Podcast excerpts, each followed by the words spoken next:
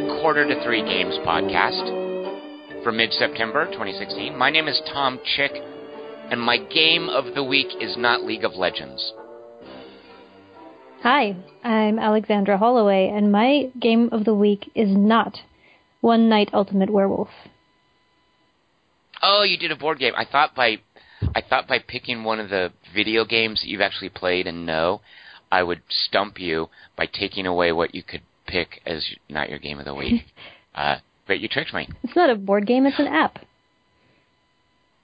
Oh, it's that. It's that as well, right? Yeah. Okay, so I guess it does have a video There game component, doesn't it? Actually, so this. So Alexandra Holloway, we're going to talk about. Identify that piece of music, That is from Don't Starve. and you've probably heard a lot of that music. I have. Before we get to that, though, and before we talk about you briefly, uh, I don't think I have you on record for your five, or no, three, because it's only three. And I'm not going to hold you to this permanently, because you're having to think of it off the cuff. Most people get, you know, a couple of days to think about it. You are on a boat, okay? You're on a giant ship, and this ship is transporting every known board game of all time uh, to some distant port. And you're riding there with a bunch of your friends. And your friends will play any board game you want to play. And they're good at the board games that you want to play. Uh, so when this ship runs aground and starts to sink, you only have time to take three of the board games off of this ship onto this desert island where you're going to be stranded for many, many, many, many years with your friends who, as I said, they'll play any game you want. Uh, they're, they're good at all of them. Uh, what three games are you going to rescue from this ship? And only three. Now, I'm not asking you. Just think of one. You don't have to think of all three of them. But what's an example of one? Because I have a, a document here where most of my friends, I have their games listed, and I don't have you on this. And I've known you for I don't know, 10, 15 years or so. So I don't know why you're not on this list. What's one game that might be on that list? Uh, well, are my friends? What, what kind of friends are on this boat? Are they? Are they All of them. all of all my of them. Yeah. Uh, So it's not the sort of thing like where oh I can only play this game with that person. You know, it has nothing to do like whoever you would want to play the games with, that person is shipwrecked with you. Well, we've had great uh, games of Quartermaster General, which is a six-player game.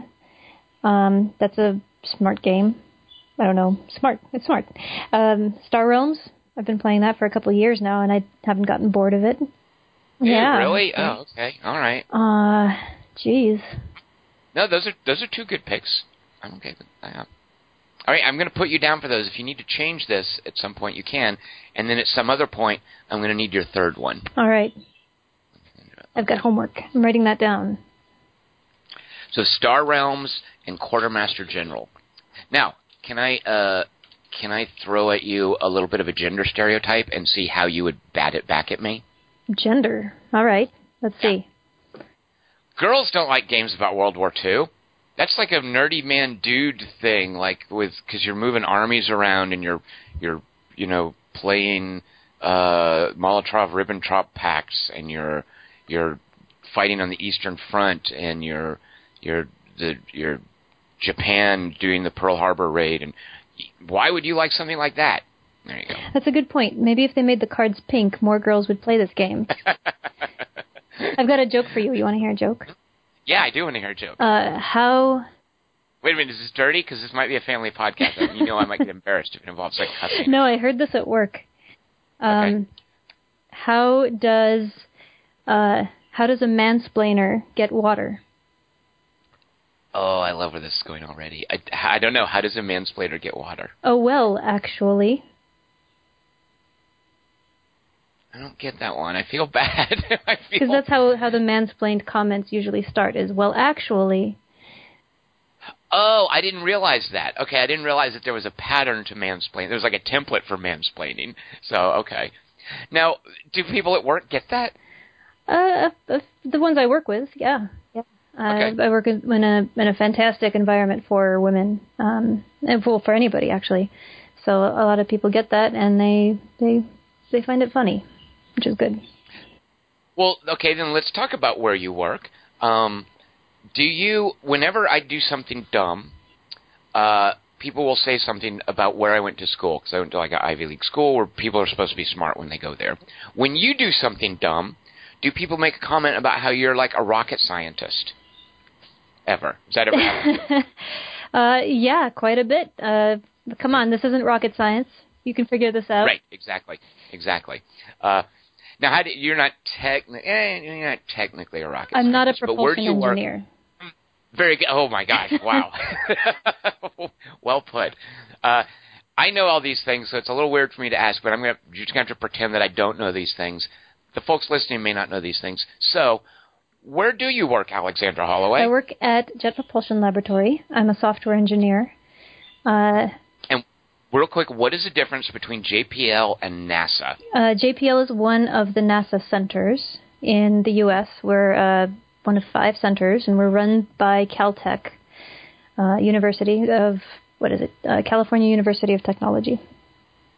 And when you say one of the NASA centers, you're also talking about things like just like Houston, Cape Canaveral, like that. Are those NASA centers and JPL is one? of them? Uh, Houston, sure, yeah. Um, there's one in Alabama. There's headquarters in New York. NASA Ames up in California, in the north part of California. Wait, NASA's headquarters is in New York I'm sorry, I meant DC. Oh, okay, that makes sense. But uh, here's another one. NASA is in Alabama. oh yeah, Huntsville, Alabama. Oh, maybe I have heard of that. Okay. Marshall All right, Space all Flight right. Center. That's uh, they've got space camp there. Um, they used to train astronauts out there. Now, uh, what does being? Uh, I'm sorry. Tell me your title again. I'm a software engineer. Okay. Break that down for laymen. Uh, well, technically, I'm a, a user interface designer. I design, um, I design things for controlling space robots. Um, I work on two missions right now. I'm working with the Deep Space Network, which is a bunch of antennas around the world to listen to spacecraft that are out past the moon. And I work on the Curiosity mission. So, why are there a bunch of space antennas to keep track of spacecraft that have gone out beyond? That's a great question, Tom. Yeah, I mean, why not just have one rather than a bunch? It seems really inefficient because I know that when you you've had to go on site and work on some of these, and sometimes you have to fly like way the heck across the world. That seems really inefficient. Just put one in one spot and just use that one, right? Why not do that? That would work really well, uh, and actually, it it would be fine um, for most applications because as the Earth turns, eventually you'll have this. Like if you if you launch, imagine that you launch a spacecraft, you throw like a tennis ball off the Earth, and it flies off somewhere, uh, and then you've got this this antenna on the Earth that can listen to that to that spacecraft. As the Earth turns, you're going to not hear it um, because the antenna's pointed the wrong way because we have three sites around the world, there's one in uh, California, one in Madrid, and one in Canberra, Australia. We have these these three sites are equidistant around the Earth, and so we can always hear every part of the sky. Well, that it seems like it would be like it, it wouldn't work if you just had the like you you would it would work, but you couldn't talk to the you could only talk to the the spacecraft at certain times. of day. Exactly. Yeah, you could only talk at So- certain times of day, and then there'd be contention over the resources. Like everybody would want to talk to the one antenna at the same time. Now, actually, what I don't know this.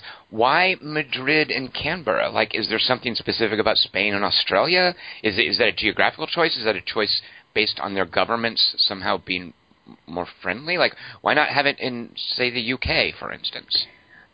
Do you know the answer to that? Uh, I well, part of the answer is that they're 120 degrees apart, uh, so it's a geographical thing um, in longitude, and right, longitude, no, Yeah, I mean- latitude, longitude, But the ones that go the- up and down, yeah. Uh, and uh, part of it is that they're out in the middle of nowhere, um, so they're not going to be affecting the city. They're not going to be affected by nearby cities. So it's not in Madrid; it's outside of Madrid. You have to drive half an hour to get to it. Um, and uh, part of it is through international agreements with the countries. Okay. Now, if if I were to say to you, uh, are you aware that that if someone were to say deep space and then stop with the letter N, and you were to ask the average person complete this phrase, deep space n, do you know what they would say? Um, well, so uh, I love. I don't think you know this. I love that you don't know this. Do you really not know? uh, The geek runs Oh, deep is at. JPL. The geek runs deep, It's- not for not for all people equally at JPL. Let's say that. Wait, wait, what? Um, let, but the uh, well, is the answer no? But the, no, so it would be is the answer. deep- Wait, wait, what are, what letter are we starting from?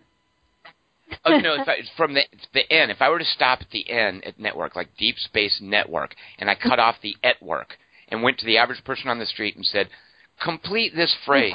Deep Space." Of course, they would say Deep Space Network. What else is there? Oh, I love that. So that's so adorable.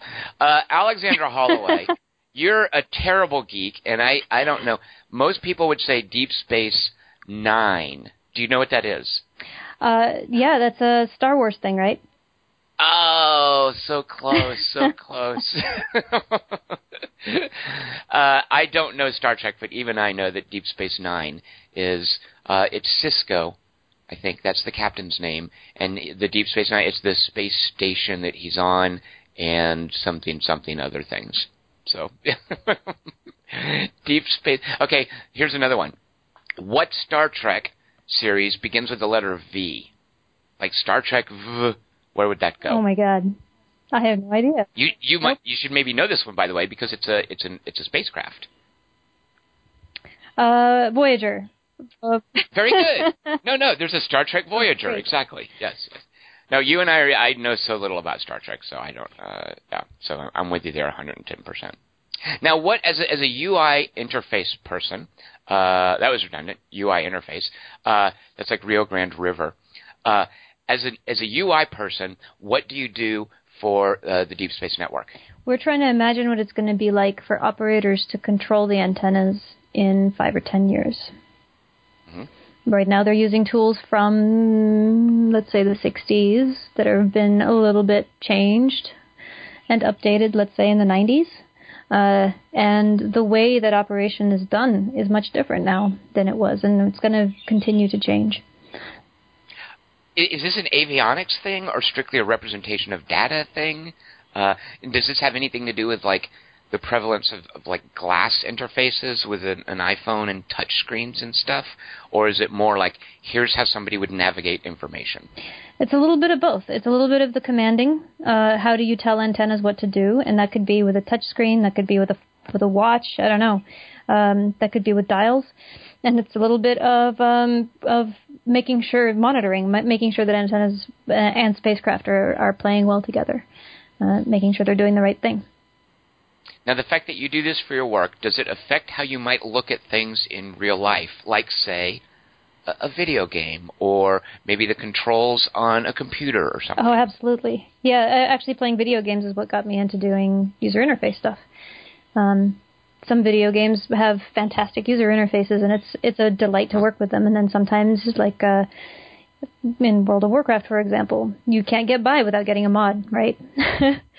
well, I guess you could get by.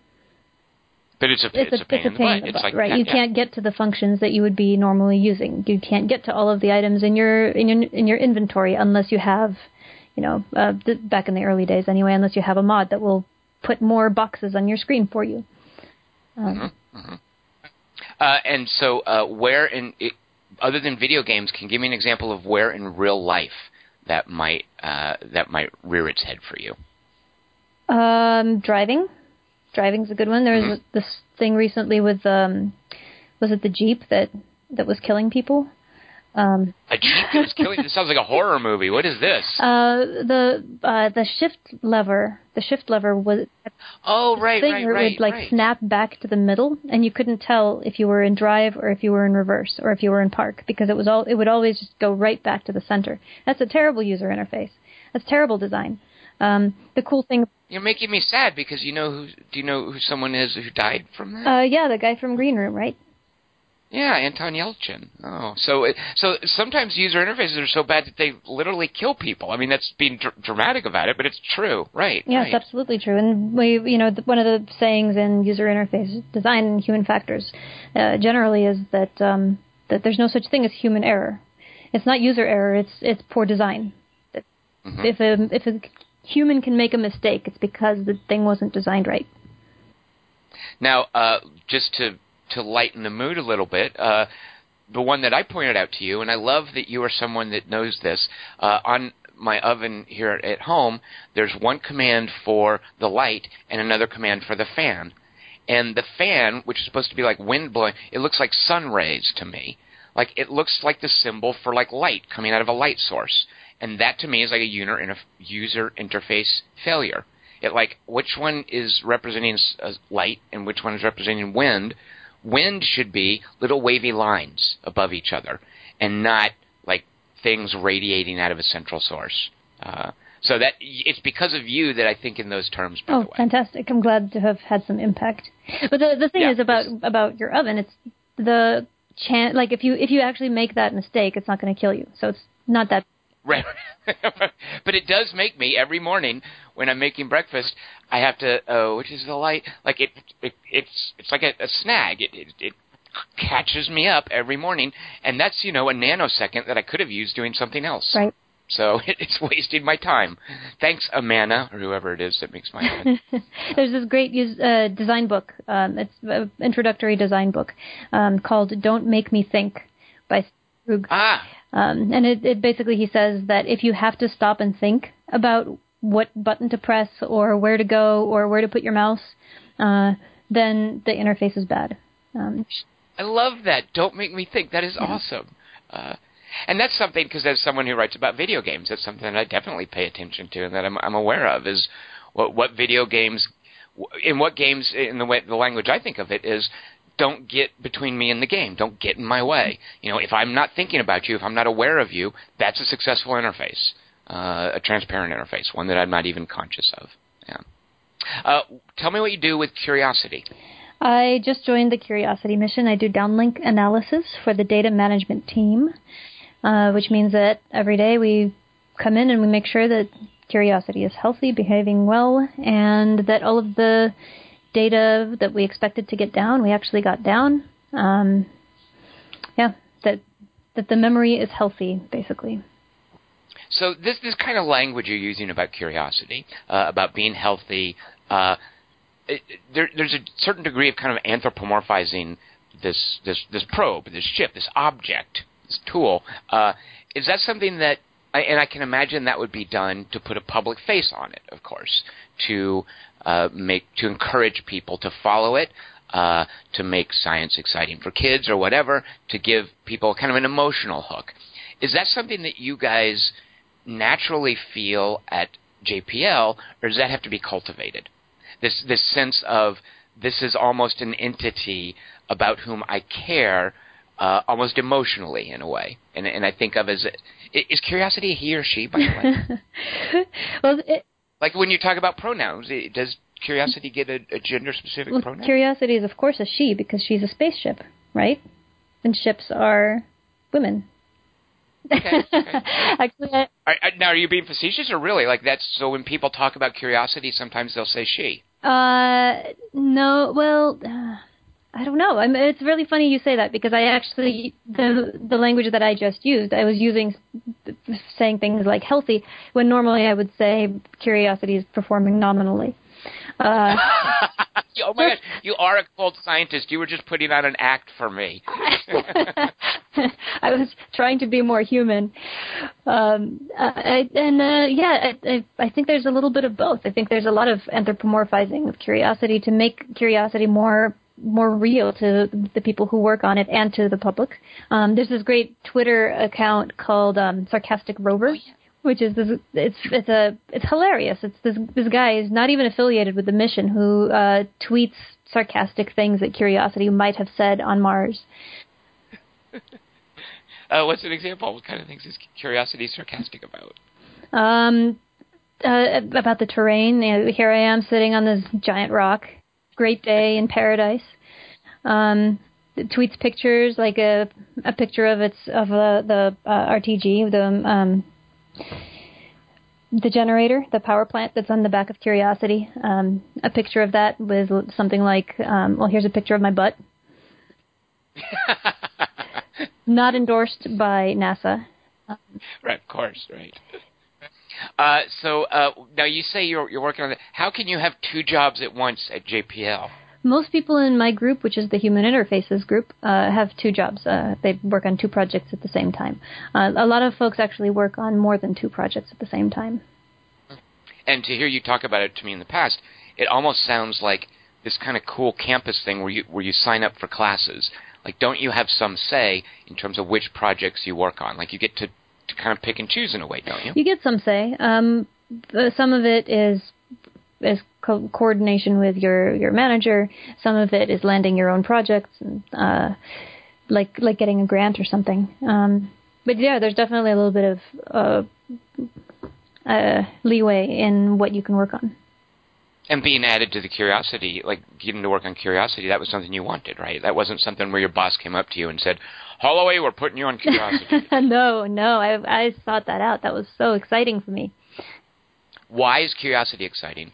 Well, it's a flight mission. Um, it's a flight project. It's considered to be in flight, even though it's on the ground. Um, it's uh, it's doing in really interesting science, um, and it has great technical challenges and technical constraints. So it's uh, it's just brain food. It's great. Uh, what uh, when when you uh, when when you go into like what what sort of stuff are you dealing with that Curiosity is sending back? You're talking about this data. Like Curiosity landed, it sent us pictures. Uh, it's basically done, right? What else can we get from it? We don't need anything else from it, right? Uh, what do you? We don't need anything else from it. What do you mean? Yeah, we got a picture of Mars. It's it's done. We can shut it down, right? I'm basically saying like it's an ongoing thing. I'm, I'm uh, it's an ongoing thing. We're still getting like new information, new pictures from it, right? Oh, like yeah. it's, it's this yeah, thing. definitely. It's, Yeah. We're we're still doing new science. We're we're learning new things about Mars every day. Um, it just we just uh, got in a, a mission extension, so we're going to have two more years of Mars. Um, and we're still discovering new things about this lake bed that we're in in Gale Crater, and driving up to Mount Sharp. Um, there's all these all these different interesting layers on the mountain, and we need to figure out how those layers got there. Why would something be called a lake bed? Like, is there is it verified that there was water? Oh yeah, yeah. There was there used to be um, there used to be water, and we don't know where it went, um, and we don't know how these different different layers formed. Um, each of the layers of the of the lake bed has to have very specific conditions of the water and uh, atmosphere.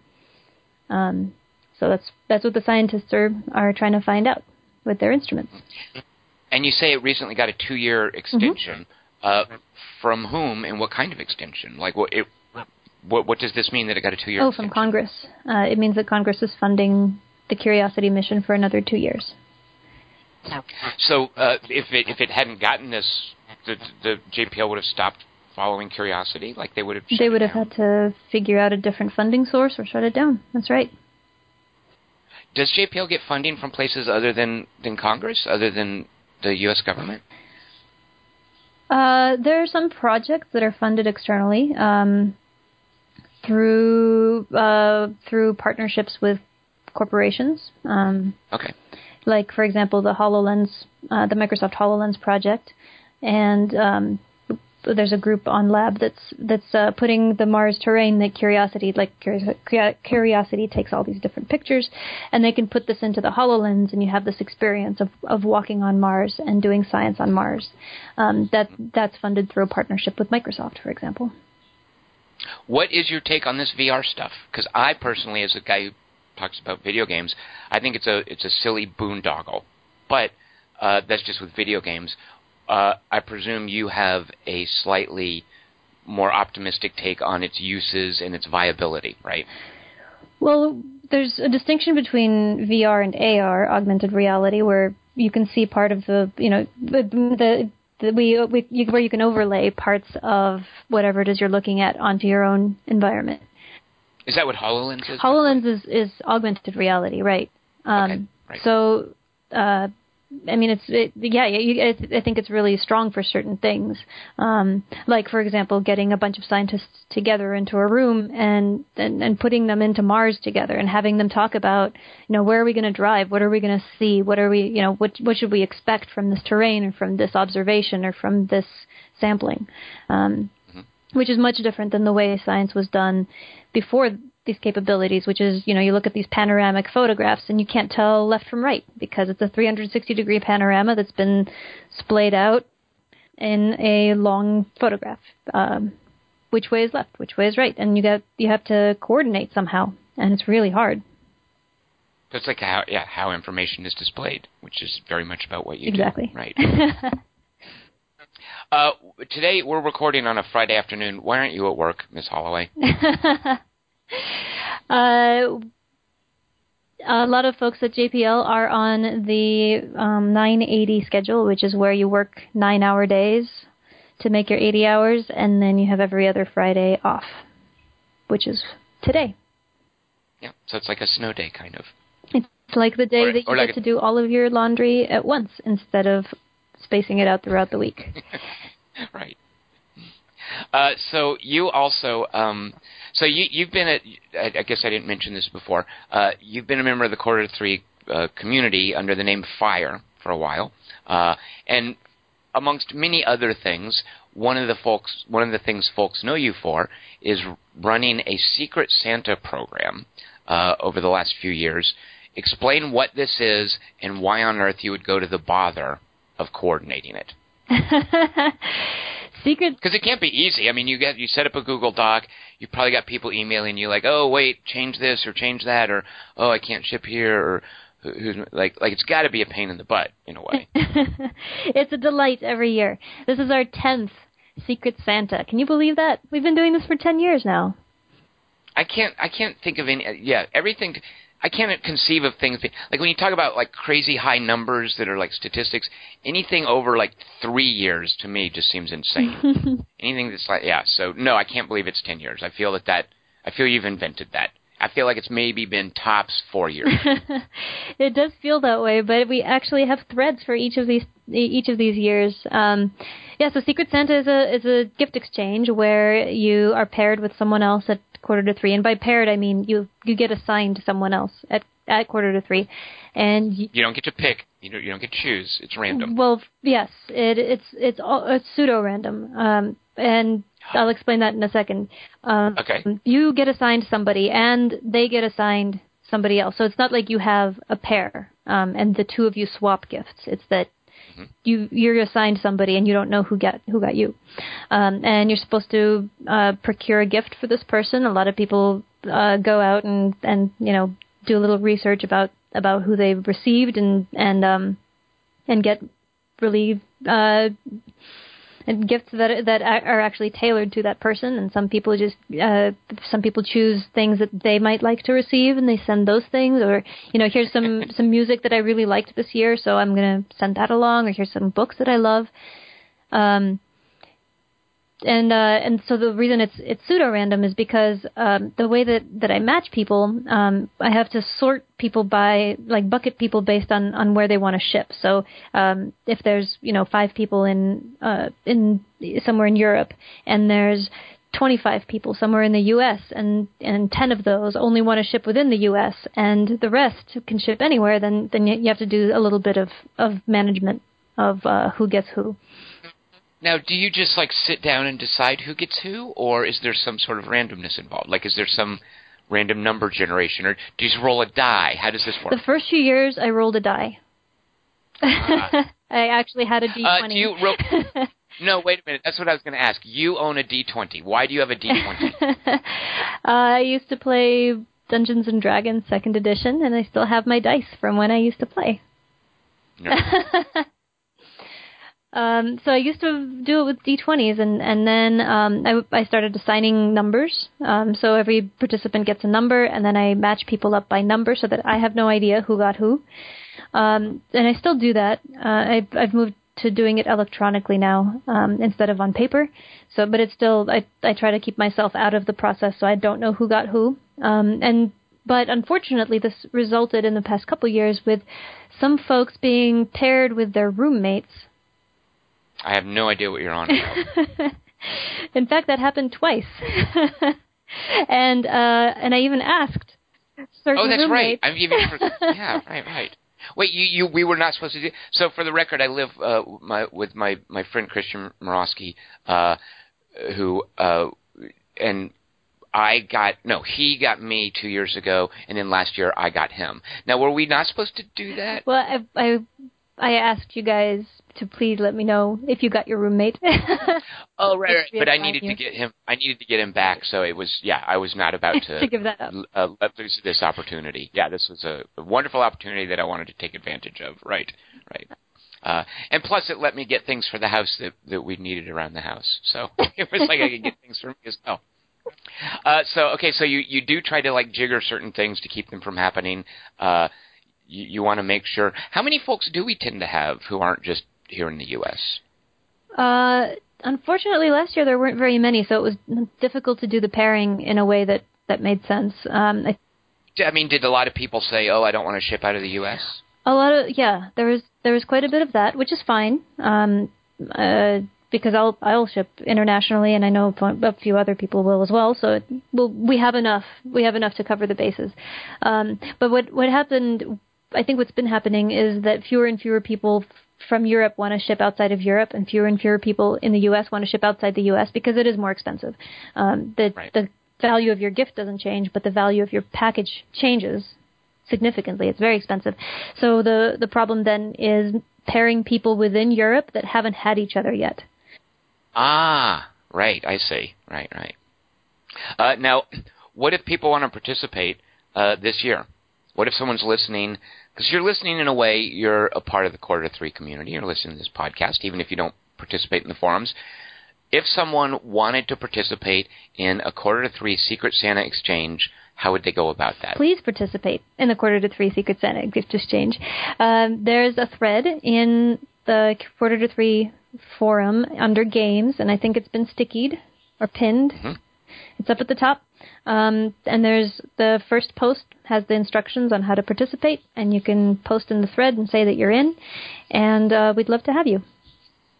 What are some examples of some of the best uh, gift givings that? Because then people, by the way, after they receive their gifts and open them, they post, "Hey, here's what I got um, look, look how cool. A lot of times they'll take pictures. Sometimes they'll take pictures of them or their kids opening the gift or something, which is really precious. Uh, what are some notable gift exchanges or givings that have happened uh, while you've been doing this? Oh gosh. Um, well, I'll talk about myself. Uh, I received because that's actually what I was thinking of. I love yours and what's become where it's gone. But go ahead. uh, one of the, I think maybe the first year that I played, um, or maybe the I don't I don't remember. Maybe it was the second year. Uh, I received a couple of towels, um, bath towels, and they were they're they're just these regular bath towels, but they were super soft. And I've been actually using them every year until this year when they started getting a little smelly. Uh, and then I stopped using them. I guess they have a shelf life. That's yeah. okay. Sure. Uh, but they they did last. What if, if I mean if it was year one, then they lasted nine years. Um, I got a model of uh, my my favorite car ever that I ever owned uh, or drove in, um, which was a fantastic bit of cyber stalking. I have no idea how my Secret Santa figured that out. Uh, what is your favorite car ever that you've that I've driven? It's a BMW M3 from. Oh, I actually know what that is, Alexandra. From from racing games, like wow, I can't did I know this about you? Uh, in a racing game, like that's a good, reliable. Like you always start with something stupid like a Ford Escort or a Volkswagen Golf or something like that. Uh, if you can get to a BMW M3, like that's a good mid-tier car before you start getting into these really silly, pointless like Italian supercars that mean nothing to me. I have no frame of reference for that. But a BMW M3 is like an awesome car. That's not what your current car is, is? is uh, no, no. That's not an M3. Not. Okay, is an M3 still a, a BMW that they is that something that still gets made? They're still M3s? Yeah, they still make them. Uh, they're okay. out of my price range. You know what the last racing game I played was? I don't. Eh, you, I don't. What racing games have you played? Or what's the last one at least? It's called Stunts. It's from what? the '90s. First of all, it sounds like this is not racing. This is stunts. But, uh, uh, and it's a it's a track building game. You oh, like okay, you design so, a track, and then you can you can take your car over your track. And are these crazy tracks that like have like loop de loops? Oh yeah, yeah, yeah. And more... you can yeah you can you can make a regular track with just flat parts, um, which I would do and see which car could go the fastest. Uh, and you can make the loop de loop things. You can make jumps. It was really fun. It was You are you are an It was in the '90s, though. tell. That was. Uh, was stunts spelled with a Z at the end or an oh, I S? don't remember. Are you looking it up? No, no, I don't. I'm just I'm just wondering when I hear because when I hear that about a game, and if it has like crazy loop de loops, I'm wondering if, from a marketing perspective, to m- imply that it does crazy things that they want to put a Z at the end to make it not just regular stunts but stunts. That's right. Like you know, this is a crazy wacky game. Uh, and did it have licensed cars in it, or it just had a, a generic regular car? I don't remember. Okay, because my my exp- I don't know much about real world cars, and what little I do know comes from playing racing games. Like I've never had a cool car like a an M3 BMW M3. You have a cool car now. That thing is zippy. Please, oh my gosh! I mean, it's very kind of you to say, but uh, I I think you're you're just uh, you're you're being patronizing. It's a terrible car. I have the most boring car in the world. It's a Honda Fit. Uh, it's practical, and I, it's very kind of you to call it zippy, but It's uh, that's only It's because it's great. But it is a manual, right? Imagine how pedestrian it would be if it was just an automatic transmission. Uh, yeah, thank you. I agree with you there. Uh, so okay, so uh, the uh, you, you got a model BMW as as one of your gifts. Uh, this isn't the one that I'm thinking of. There's one I want to see if you get to it. That specifically, I'm I'm hugely charmed with what became of you and your Secret Santa. Uh, I'm wondering if you can get to that. Do you know which one I'm talking about? I don't. It, uh, it's I think in Sweden, and you've been getting a card from them, right? Isn't there like a Swedish family? Are they Swedes, Norwegians? um, they're they're they're uh, from the Netherlands. Um, Oh, oh, okay. yeah, right, and you're okay. you're right. One of the Secret Santa uh, exchanges that that ended up with um, we have this pen pal relationship between our families. Um, my son writes letters to um, to this uh, quarter three members' kids, and they write letters and draw pictures back, and we've exchanged um, cards and gifts. And it's been really a great experience and uh, a wonderful relationship that formed as a result of Secret Santa. Uh, and uh, the uh, was it a matter of you being their Secret Santa or vice versa? I think I was their Secret Santa. Um, and Okay, then right. and then he wrote a, a thank you card or a thank you note or something, and then we wrote one back, and then uh, and that's how it started. Right. Yeah. Now, uh, so you mentioned you have a son. Uh, I want to segue into the game that you want to talk about this week by uh, bringing him up. Now, your son, I'm so used to saying he's six years old. Uh, he's probably like, is he older than that now? Is he seven? How old is he? Oh yes, son? he's a very mature seven. Seven. yeah, when does that happen? Kids get older. That's really, uh, so uh, your seven-year-old. Uh, tell me briefly about him. Uh, he's in second grade. He likes uh, the color blue. Uh, I guess you can't really very well say this because it would sound like you're bragging on him, so I'll say it. I think your son is going to be, excuse me, one of those people based on his mother and father. Uh, I know both of them. I, I know your son. I've hung out with him.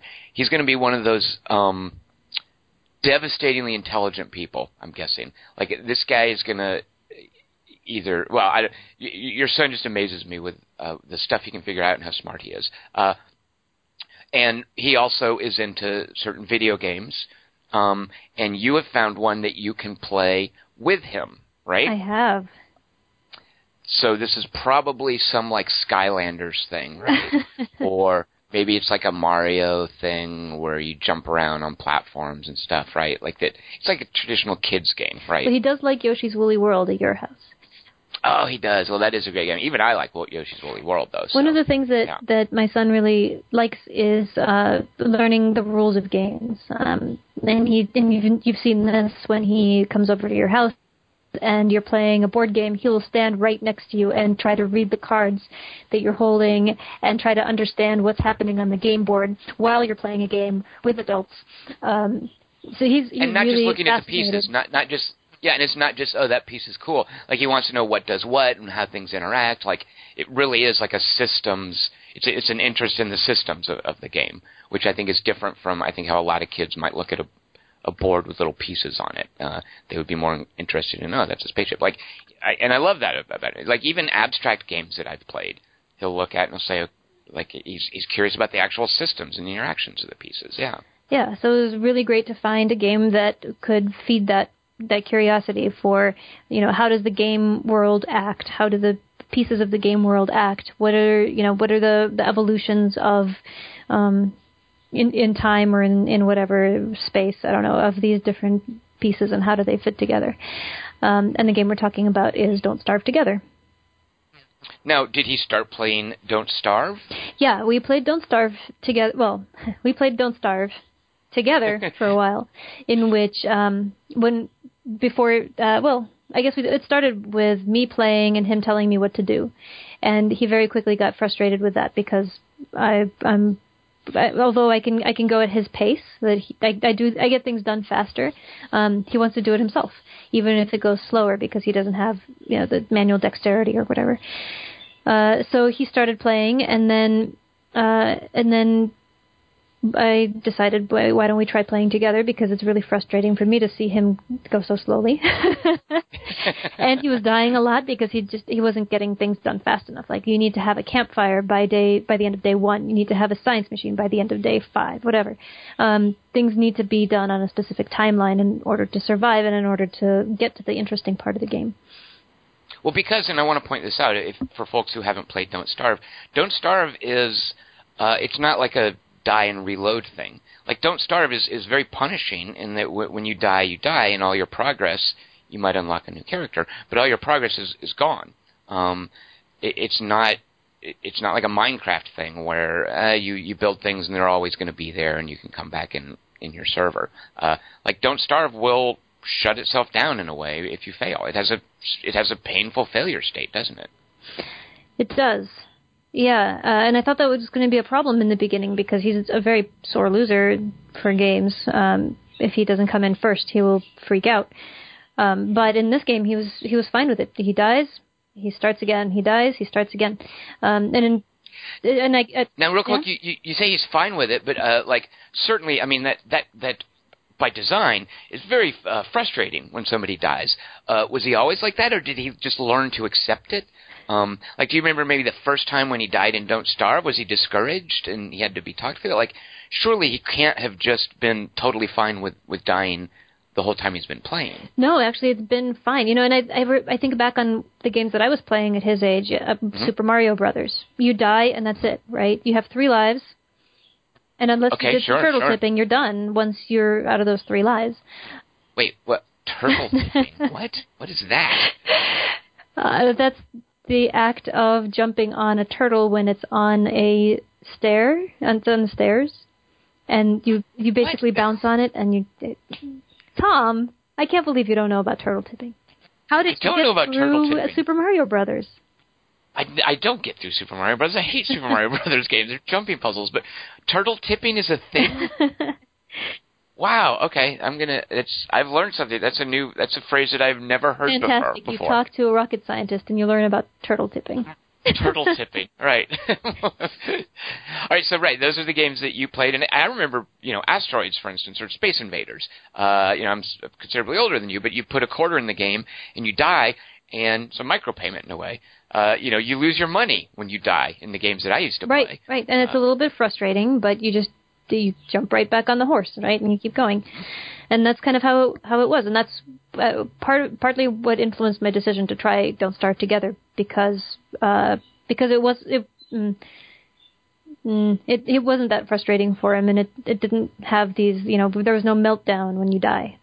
Um, okay, right. Mm-hmm. So then when we started playing Don't Starve together, uh, we started you know we the, he and I would would have our computers next to each other, and I would do all of the I would gather all the materials, and he would do all of the crafting. Uh, and then he had to learn that no, you can't eat all of the meatballs all of the time because other people will need them. So there's you know the sharing element. The the the gameplay mechanics are different when there's more people. Like when the hounds come, instead of seeing three hounds, you're going to see five to seven. Um, and um, real quick, do you know does that scale by the number of players, or is it just always five to seven? In a in a in a Don't Starve Together. No, I'm game? not sure. I'm not sure how many okay. it is. Um, oh, and the other thing that he started doing is watching YouTube videos of of people doing things in Don't Starve to understand how the game mechanics worked. So he was he's he became an expert really fast in how to craft things, how to stay alive, um, how to game different parts of the of the world. Um, like for example, you can uh, you can hit a, you can go attack a beefalo. Beefalo are these big hairy mammothy guys who are friendly. Well, not friendly. They're neutral uh, until you attack them. In which case, they and their entire horde uh, will aggro on you. So you can you, you can attack a beefalo. They will all aggro, but you can run and kite this uh, beefalo all the way back to base, and then build a fence around it, and then you have a pet beefalo. Oh well, what what do you do? Is it just for, for the the does, like you, I guess you can't milk it? Uh, is having a pet beefalo just a cute thing you can set up, or is there any functional use? There's a couple functional uses. You can shave it for wool. Um, you can if you trap two of these. I, I'm I'm not actually sure. I'm kind of postulating here. Maybe they'll they'll produce offspring at some point. And in the winter, when the when food is scarce, you can kill it and eat the meat. Oh, I guess that's a lot of what the, it's a lot of the impetus behind animal husbandry, ultimately, isn't it? It's using the meat. Uh, uh, now, these things like. Uh, do you recall the point? Because this is one of my problems with games like Don't Starve and a lot of modern video games. Uh, they're they're based around this uh, Wikipedia or YouTube video learning conceit. Is that you play and there's a certain amount of trial and error where you can figure things out, but it's almost like the game is designed to force you to go read a wiki or watch YouTube videos. Uh, you know, there's no manual with a lot of games these days. This stuff isn't explained in the game. Uh, do you recall when and how your son transitioned from having to figure things out on his own to, hey, I can learn this stuff from videos from other people uh, who who have figured it out?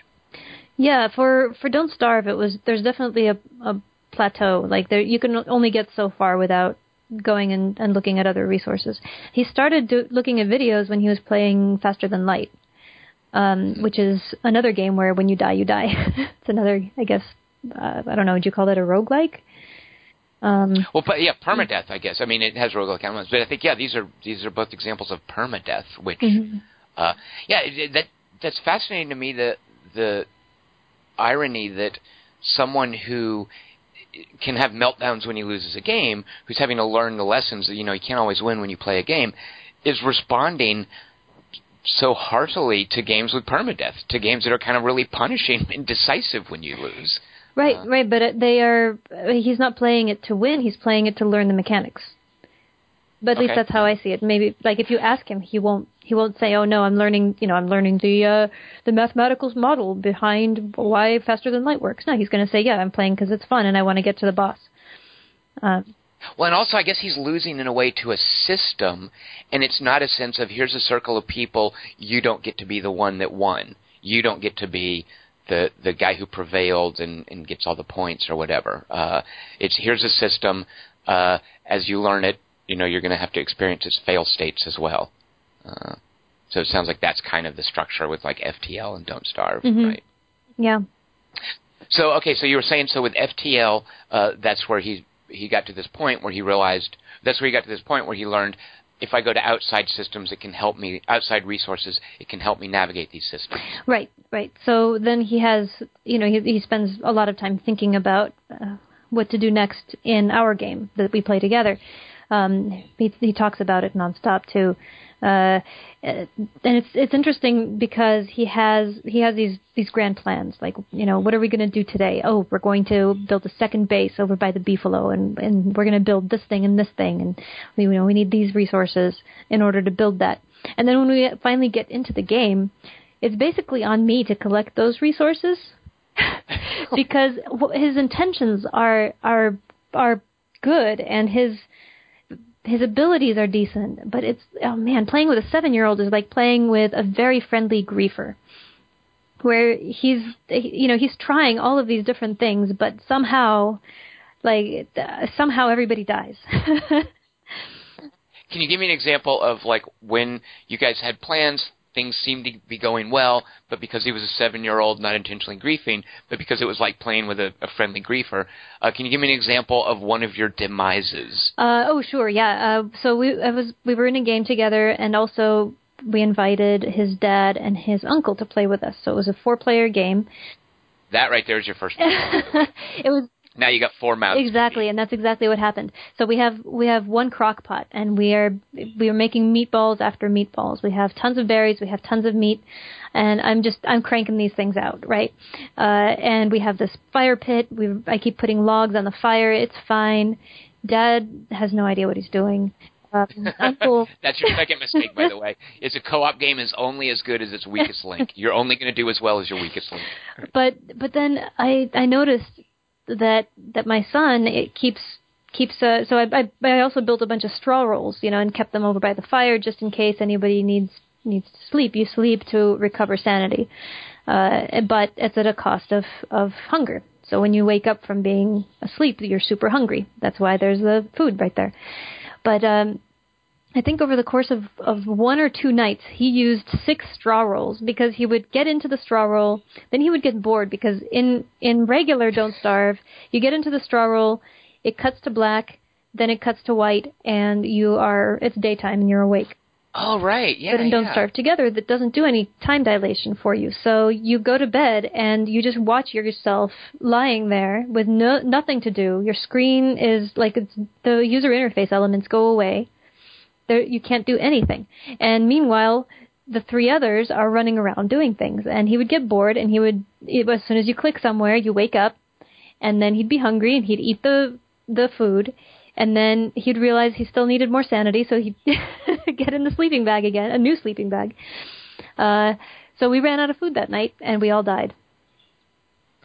uh, when do you remember who died first? Like, can you can you lay out for me the the gruesome final moments, the chain of deaths? Uh, Dad always dies first. Uh, I think, uh, I think he went out into the darkness and got attacked by something in the darkness. He was uh, killed by the darkness.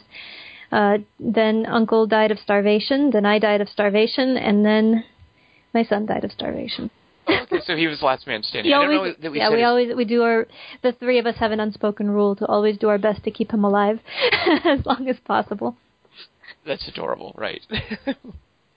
uh, now, as uh, as someone who is a, a UI engineer, uh, what do you think of the interface in Don't Starve? Uh, the interface and Do you have any problems with it? Like, do you do you have any using that sort of professional eye you have for that sort of thing? Uh, how do you feel about what the developers at Klei have done with the interface, presenting information, making these things accessible and Don't Starve?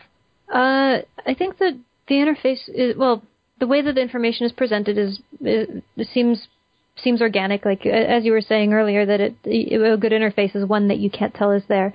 Um, things are pretty discoverable. Um, one thing I noticed that with my with my kid is that the mouse using the mouse um, to move around is really hard. I'd love it if you could use the arrow keys to move around um, because there's a lot of pointing and clicking, and pointing and clicking is really hard.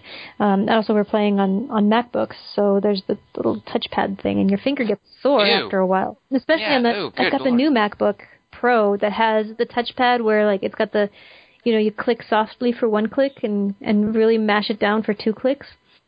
Oh, I didn't know that was a thing. Okay, that sounds complicated. It's yeah, I keep mashing my finger down, and now my fingers sore, and and I'm double clicking all over the place. uh, Have you heard of this thing called a mouse? I have. I prefer trackpads.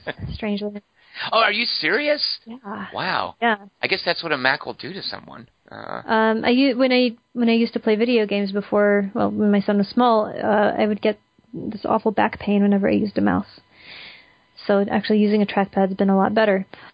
wait, why? How would a mouse hurt your back different than a trackpad? I'm not sure. Maybe I just don't use it as much now. Maybe that's part of part part of the trackpad is that I'm not I don't have my hand on it all the time. The mouse you have to have your hand on it, otherwise you you lose where you are. I guess, or I did.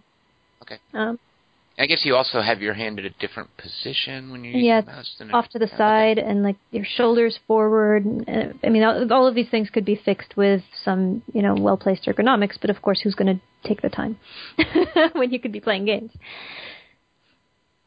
Uh, so then, uh, interface-wise, though, you do wish you could use like some some more key stuff. Uh, what one of the things that I always have a problem with with Don't Starve, and I'm strictly a dilettante, I'm not very good at it, is the the tabs on the left. I, and maybe I just haven't figured out what they're getting at, but I'm constantly having to look through them. Like, okay, where was the crock pot? Uh, where are the logs? Like, and I know some of them are super intuitive. Like you've got the processing raw materials tab. Uh, you've got the like survival tab. But like for instance, let me ask you this: Is a crock pot under survival or is it a cooking tab? Because it's not under survival, right? Oh gosh. Uh, I mm. See, because you yeah, I don't. you don't even I don't know. know. I mean, yeah, you, you may not know because it's intuitive to you. You kind of remember where to, to go to. But a lot of times I'm like, okay, where was the stupid crock pot? And you can't pause in uh, Don't Starve. Like when you're looking through the menus, time is running, and a lot of times, uh, uh, time is of essence. It's important. You're you're you're starving while you're looking through the menu. Yeah. And it's not as dire as I'm making it sound, but that's one thing that I'm like, okay, where's the crock pot? And time is running out while I'm having to look for it. And I was just having to look for it a few minutes ago, and I forgot. Now I still don't know where it is. Uh, You know, you're, so you're I, totally right. Yeah, that that that is, and I've died this way before, where I'm I'm it's it's suddenly nighttime. I didn't notice that it was getting to be dark, uh, and now I have to make a torch real quick. Where's the torch? And why do I have to click three times to get to it? Um, yeah, so the organization. I mean, I think I think it's it's well organized, but uh, but yeah, you have to remember where it is, and I don't know where any of that stuff is, and I I do have to look for it all the time, and I have to ask my son because he remembers, you know, where's the where's the crock pot, um, where's the shovel, and yeah, um, and the other thing that that, that this brought up is for me anyway is that you know, and you, you remember how in World of Warcraft all of the the items that you have are are hotkeyed. You want to take a potion, you hit one, right? Uh, and here they're not as far as I can tell. Um, if I hit one, nothing happens. Um, wait, you can't. so I, I would love to be able to like, you know, if I've got, uh, I'm, I'm equipped, a, I've equipped a shovel and I want to move back to the axe and I've got the axe in the first position in my inventory. I want Right. to be able to hit the number one and boom, I'm in the axe. But that's not the case. I can't. but Are there really no hotkeys in Don't Starve? If there are, I'm gonna. I'm not playing Don't Starve right now. But if there are no hotkeys in it, and I'm not, and I was playing it, I would rage quit. yeah, because you put you drag things to the bar at the bottom, but you still have to click on them. Is that right? Uh, they things appear in the bar at the bottom as soon as you pick them up, and yes, you have to click on them, which is another thing that's difficult for my son. Um, because the the click and the click drag and the right click are three separate things that you can do with an item in your inventory. Right, right. Uh, does your son have any problem killing rabbits and beefaloes? He doesn't have any problem with either of those, and in fact, he said that we want he wants to raise rabbits at our house now. Uh, to kill Mm, them? Sure. No, wants to- please. If he sees a rabbit in real life, he's not. I don't think Don't Starve can condition a person to actually experience a rabbit that you've raised being killed. I I don't think that he would he would kill it. I've asked him before what he wants to do with these rabbits that he wants to raise in our house, which by the way we're not going to be doing. Uh, we have That's what you think, by the way. Let's see how your resolve holds out. and well, if we have a strict no mammals, no more mammals policy. Um, so, uh, but yeah, he says that he's fine with with yeah, the, they will have babies, and then we will they will grow up, and then we will eat them. All right. So when you get rabbits, I want to come over and visit them. Let's see these rabbits you guys get. Uh, no more mammals. Why? See, there's a cat there. Uh, there's a there's a child. Uh, what are the other? What, what are there? Because you have you have a bunch of birds there, Mhm. uh, and you have That's it. Birds and That's it, a okay. cat, but that's enough for okay, me. no more mammals. So that basically means he's not getting like a dog, for instance, or rabbits or things like that. That's right. No bats. That's another one. that. Bat, bats aren't mam. Oh wait, They are mammals. Shoot a monkey. They are, Mhm. aren't they? Oh, I was about to be so certain about saying bats aren't mammals. I recently uh, told Christian, told my roommate uh, Christian, uh, that eagles don't eat carrion, and was wrong about that one. Sometimes I say things about the animal kingdom that are incorrect. about to tell you that bats are not mammals.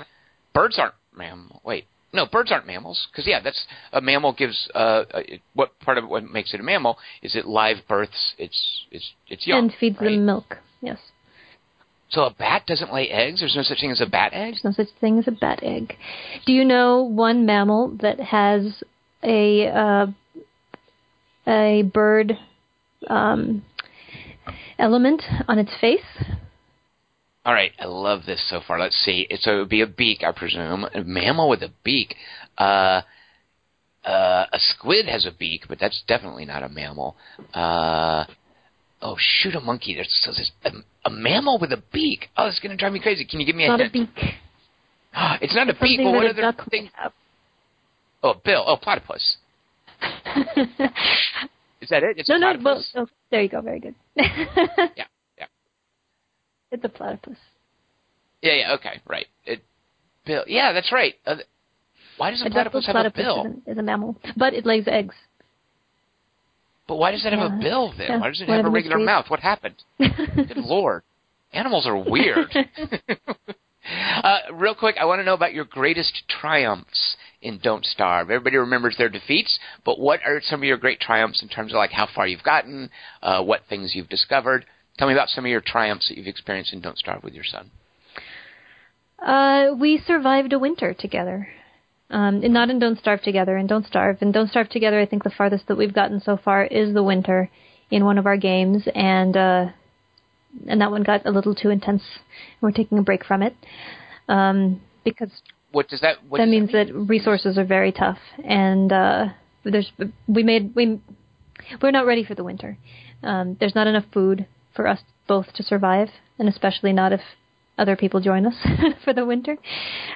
So did you get to winter and stop playing? Right, right. So that game is on. Okay. That game is paused for now, um, but we have made it all the way through winter into the following summer in one of the games. Um, that's that's that's the fun part for me is seeing you know seeing the seasons change and seeing the world evolve. Um, I guess there is an actual part of the game where you're supposed to collect pieces of the thing that lets you go to the next level, and which is even harder. Um, I'm not really into that, but uh, but if we were into that, um, I think that's called there's survival mode and adventure mode. We have gotten into adventure mode where you go in and um, into this big door.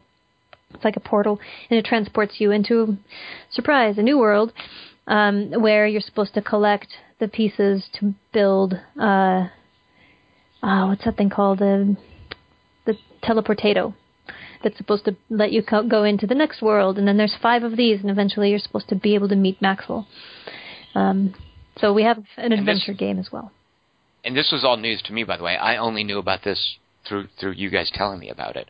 Um, what is, are there different worlds? They're different like biomes, or it's just like a re-roll of the same world? Uh, it's slightly modified world. So there's one world that we ended up in that was it was winter, and you start with nothing. Um, so good luck. That yeah, that sucks. Why would you want to? I guess if you're trying to get to the end, you've got to get through that, Right. right? right. Uh, have you ever played with the? Uh, I, I know that the game came out, and part of their post-release support, they added like uh, caves uh, and then giants. Um, have you ever seen any of that content? Yeah, uh, Don't Starve Together has has the Reign of Giants content in it, um, and it has the caves in it, and uh, What what are in caves? What do you guys go down into caves or caves? I presume that's a risk reward thing. Like it's dangerous to go down there, but there's something cool down there. That, yeah, I he's watched videos of it and he won't go down. He keeps talking about how he's ready to go down there now. Um, I so I haven't seen a cave in real life. Um, Okay. But rumor has it that there's bunny men, which are scary. Um, are they are they hostile or they're just like pigmen and that they're indifferent to I you? don't know. That's a great question. I don't know.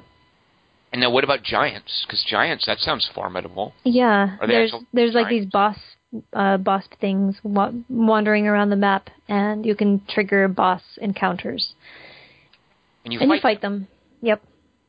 Uh, we haven't seen a boss yet. We we saw evidence of a boss where suddenly I'm walking around um, collecting grass for our whatever our base camp, and there's these meteors that are falling from the sky and setting things on fire, and I died because I got hit by a meteor. It's just Wait, what? How does that Yeah. happen? What's up with that? it's one of these one of these giants. It means one of these giants is nearby. And if I were to follow the meteors without actually getting hit by one, then I could have encountered this this uh, creature and fought Good it. Lord, that sounds terrible. He's making meteors fall on people around. Yeah, it wasn't fun. It was. It's like you know, if, when you play um, uh, Munchkins, Munchkins, and there's this Are you talking yeah, about the card game? and there's this one card Card. called Rocks Fall, Everyone Dies. It was kind of Right. like that. Like, oh well, you know, you you you did nothing to deserve this. This is not part of the gameplay. It totally took me out of this world that we're creating. And for us, it's I mean, for for me and my son, it's it's about creating this story. It's about telling a story. Uh, and this had nothing to do with the story, and it was really frustrating. Does Don't Starve let you toggle things like that? Like, can I play? I'm forgetting the setup options with Don't Starve together, like a server. But can I make some super relaxed, laid back thing where it's really easy to get food and there are no threats? You certainly can and Don't Starve. I don't know about together. Okay. Uh, how do you feel about that? Like, is that something that you guys would do when you set up games of Don't Starve, where one of you is driving and the other of you is, is uh, suggesting things to do? Yeah, yeah. He set up games like that where it's like food is plentiful, bunnies are plentiful. Um, Okay. There's lots of things to do. Uh, he, I don't think he's. He tried it a couple times. I don't think he was really into it because the story becomes, you know, well, I walked around and I collected some berries and I ate them. There's no reason to progress. There's nothing. There's no, um, I guess, push pull with the environment, right? Um, because you can just stay That- in one that- place and eat all the berries around you. Why bother exploring? Right. And that that's one of the fascinating things about game design that I love is a game has to has to push back. I mean, there has to be a degree of frustration in a game. Something has to be attempting to frustrate Mhm. you. Uh, otherwise, it, it doesn't quite. And and that's a different threshold for different people. But that's a that's a that's a uh, a definite required part of something being called a game. Uh, you know, you're not just if you're just watching a movie and then it pauses every now and then you click to continue it. That's not a game. You know, it's not frustrating you really with just making you click. I mean, that's interactive in a Mhm. way, but it has to be something that can either threaten for you to fail or to not make progress or for something you have to figure out. Uh, games require frustration, which I, th- I think is a little odd. Uh, and I think that's that's partly why some people don't respond to, to games as much, like video Are you games. using frustration kind of like challenge? They require challenge? Is that a different way to say the same thing? Or are you saying that, that you need to respond emotionally at a frustration level?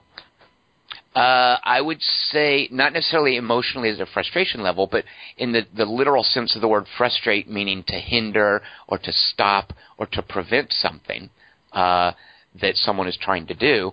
Um, challenge, I guess, is a good way to put it as well. Yeah, uh, but but I guess challenge everybody like nobody doesn't like a challenge. Like challenge necessarily has a positive connotation. Mhm. I think. Uh, or frustration. It's just a different way to put it. But yeah, you're right. Challenge is one way to say it.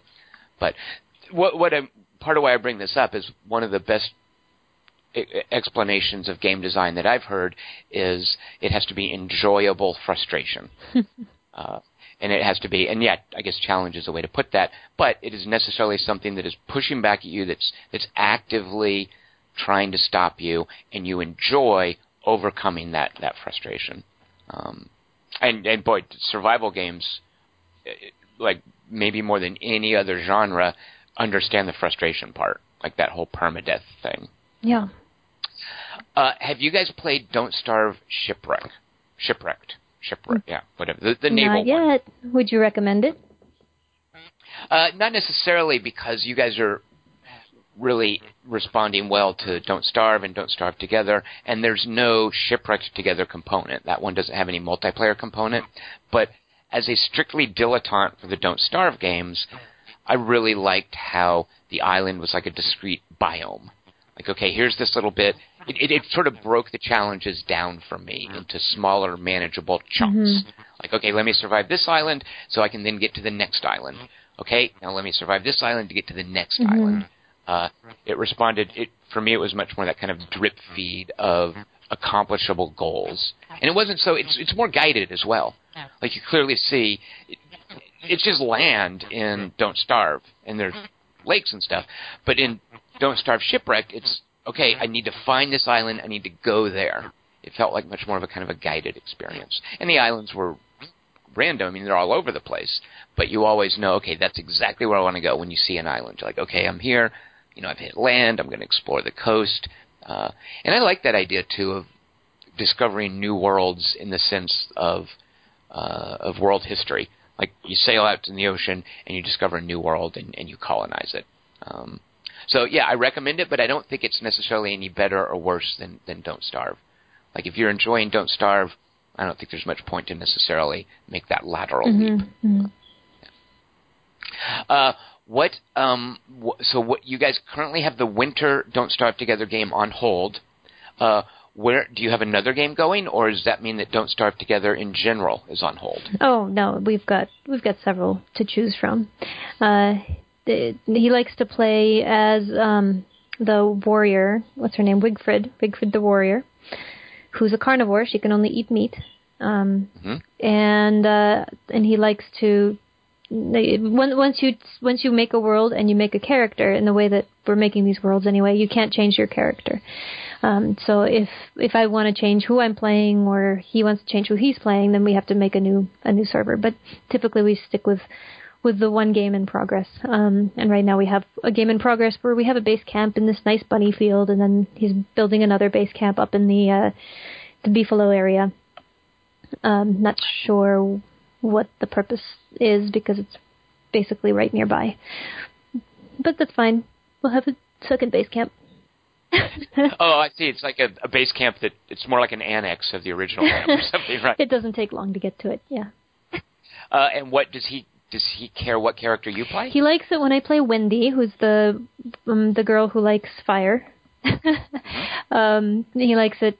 Uh, he like he, he and then he assigns chores to me, like go chop down some trees and light them, uh, or light them on fire and and get get me some charcoal or whatever.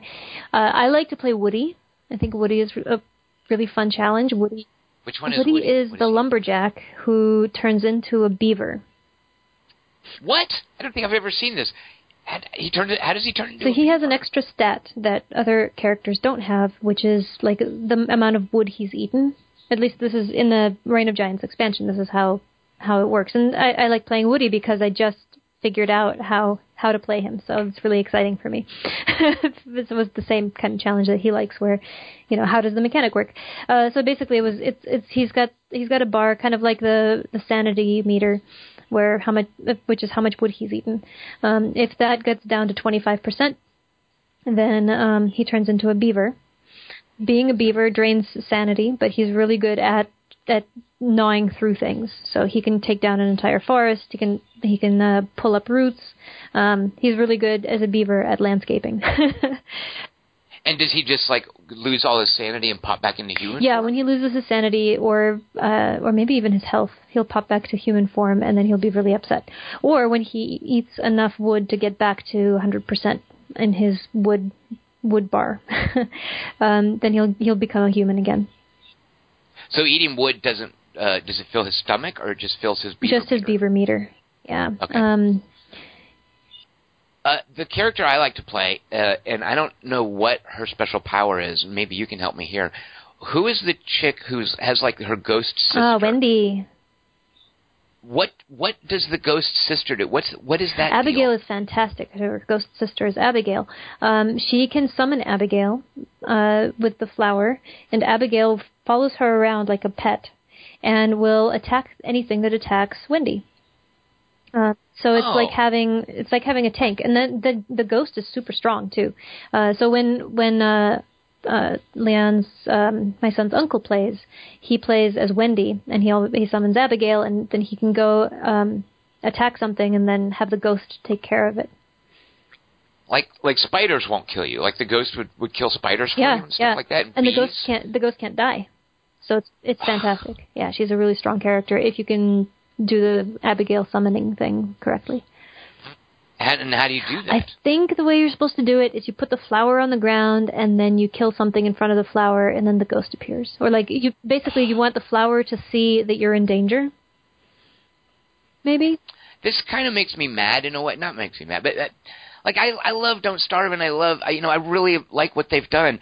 Well, there should be some in-game way to figure. I mean, I guess you're supposed to like test trial and error or but this is exactly the kind of thing I'm supposed to read a wiki or watch a video to figure this out. Like, I wish the game would sort of breadcrumb me towards figuring that out on my own and letting that be something that I've discovered rather than I had to something that someone else had to tell me about. Because that's really cool. How awesome would it have been if the developers could have put in little clues in there to make me figure that out? How did you know about Woody eating wood, turn into a beaver? Uh, well, I, I, I, I didn't know about the the eating the wood thing. I had to read a wiki for that. Uh, I did know about the turning into a beaver thing from Don't Starve. Um, he turns into a beaver at a full moon, and at when when when he Yeah, exactly. And when he uh, it chops down too many trees, like when you when you when you interact with trees by chopping them, um, your beaver meter goes down. So it's something that would just happen, like it just happened to you and Don't Starve. You didn't like read a wiki or watch a video to find out, hey, I can turn into a beaver. yeah. beaver. And Don't Starve, it was it was it felt like it was um the the beaver meter wasn't there, so it was like a hidden mechanic, and I Oh, kind of right. had to figure out that when I when I chop wood, um, I get I get some feedback that says, oh, this is probably this is probably going to turn me into a beaver at some point soon. Like they'll say the little comment. Yeah, there was- like they'll say, uh, yeah, My, yeah, the right, right, would right. actually talk to you, and the axe, her, her name is Lucy, would say things like, "Oh, you know, maybe you should gnaw on some wood." Um, so there was a little bit of discoverability there, but then when they added the the beaver meter, it, it just became pretty pretty clear, and then I verified by reading a wiki. Which you're right, it Well, feels now like I'm cheating. remembering. Because what, what It does feel like cheating to read a wiki about it. Yeah. And it it makes it means the. So I was recently playing it. Do you remember Myst by any chance? Yeah. Is that ever something? So Myst was a game, and this was before. Like when you played Myst, you couldn't necessarily just jump on the internet and watch a video or or you know Google a playthrough. Uh, Myst was something you had to kind of figure out the the puzzles on your own, and maybe you knew someone else who was playing it, and you could talk about it and sort of share that with them. Um, but the people who made Myst have gone on and they've made additional games. They recently released one called uh, Obduction. It's the word abduction spelled with an O at the front. Um, and I was determined to experience this because it has a lot in common with Myst. It's a really cool, self-contained, uh, imaginative, fanciful world that you're in, and you can make things happen. Like it responds to you figuring out what happens when you pull a lever or push a button or turn a stone around. Um, and it's super cool and super gratifying. As as I'm figuring out these puzzles, it's just about me and the puzzles. Well, I got to a certain point in Obduction where I I was just stuck, and I knew there was something that was a puzzle, and it's a grid, and you can draw on the grid. And I knew that there was something that the game was supposed to have taught me, or that I was supposed to have learned. And I just spent so much time at that stupid grid and got so frustrated that it was either going to come down to one of two things. I could just stop playing Obduction, or I could go online. I could Google it. And I Googled it, and sure enough, even the person that I Googled it, it was a video, uh, he didn't know what he was doing. He accidentally stumbled across the solution by just brute forcing it through different things. So I just froze the video at his solution and then did that on the grid and it's kind of polluted the experience of Obduction for me because Obduction is now no longer only my experience. Whoever this other guy was who made this video, I'm basically playing his game now. It's almost like playing his saved game, uh, and I kind of resent that. Um, you know, I, I I wanted Obduction to be just me in the game. You know, I, when I sat down to play it, and it was going along so well, at, at, at teaching me things and having me figure out things on my own. And there were frustrating moments, you know, we talk about that again. There were frustrating moments that I got through and they felt super gratifying and that became the enjoyable frustration. But the fact that the game kind of defeated me and beat me down and forced me to look up something online, uh, I, I, I, I, I've kind of fallen out of love with it and I resent that that happened. uh, so, yeah. Uh, and also what I also hate, and this, I've since tried to figure out, okay, well, how did the guy know to do that on the grid? It's some really weird esoteric math puzzle thing. Like you're supposed to infer some language about uh, like a, a four, a binary four digital system, or and like math came up, math that I don't know, and I don't know what to do with this stuff.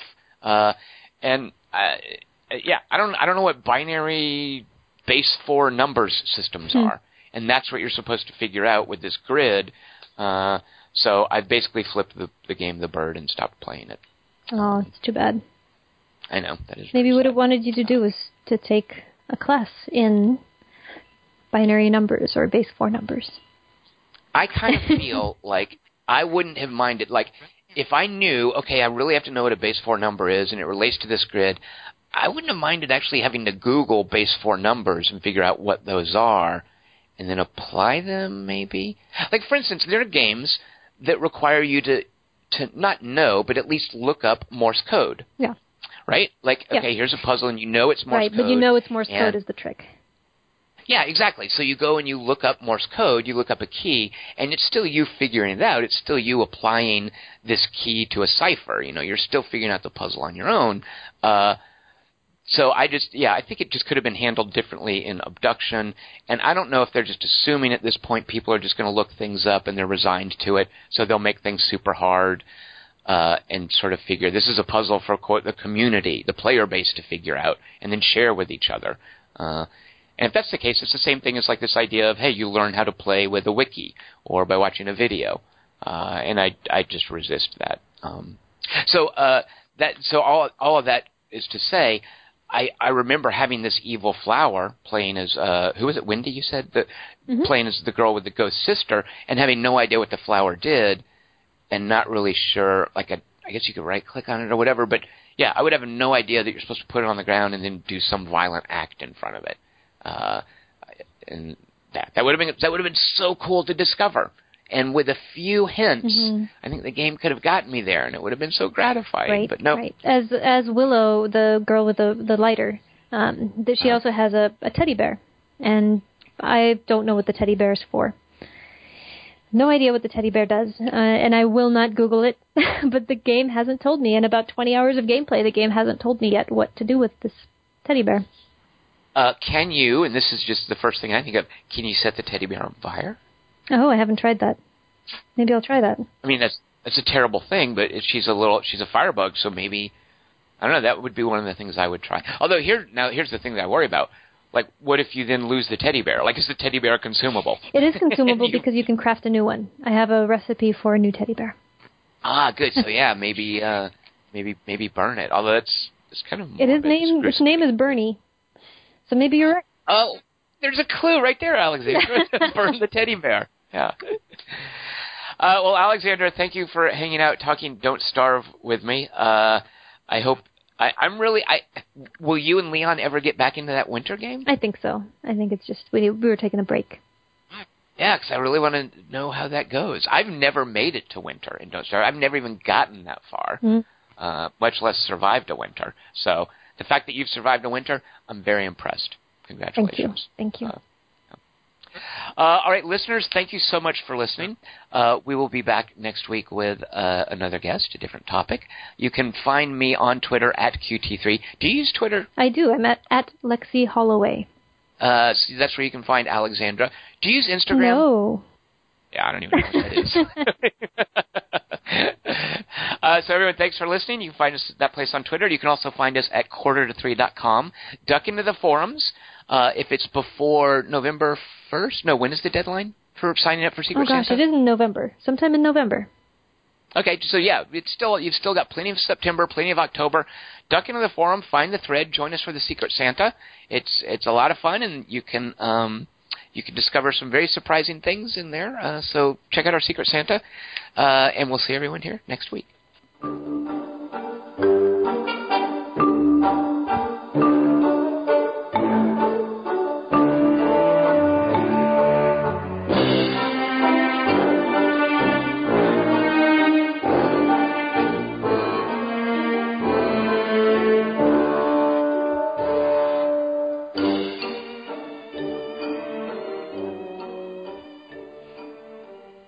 Next, I think I'll teach him the mechanics of waltz.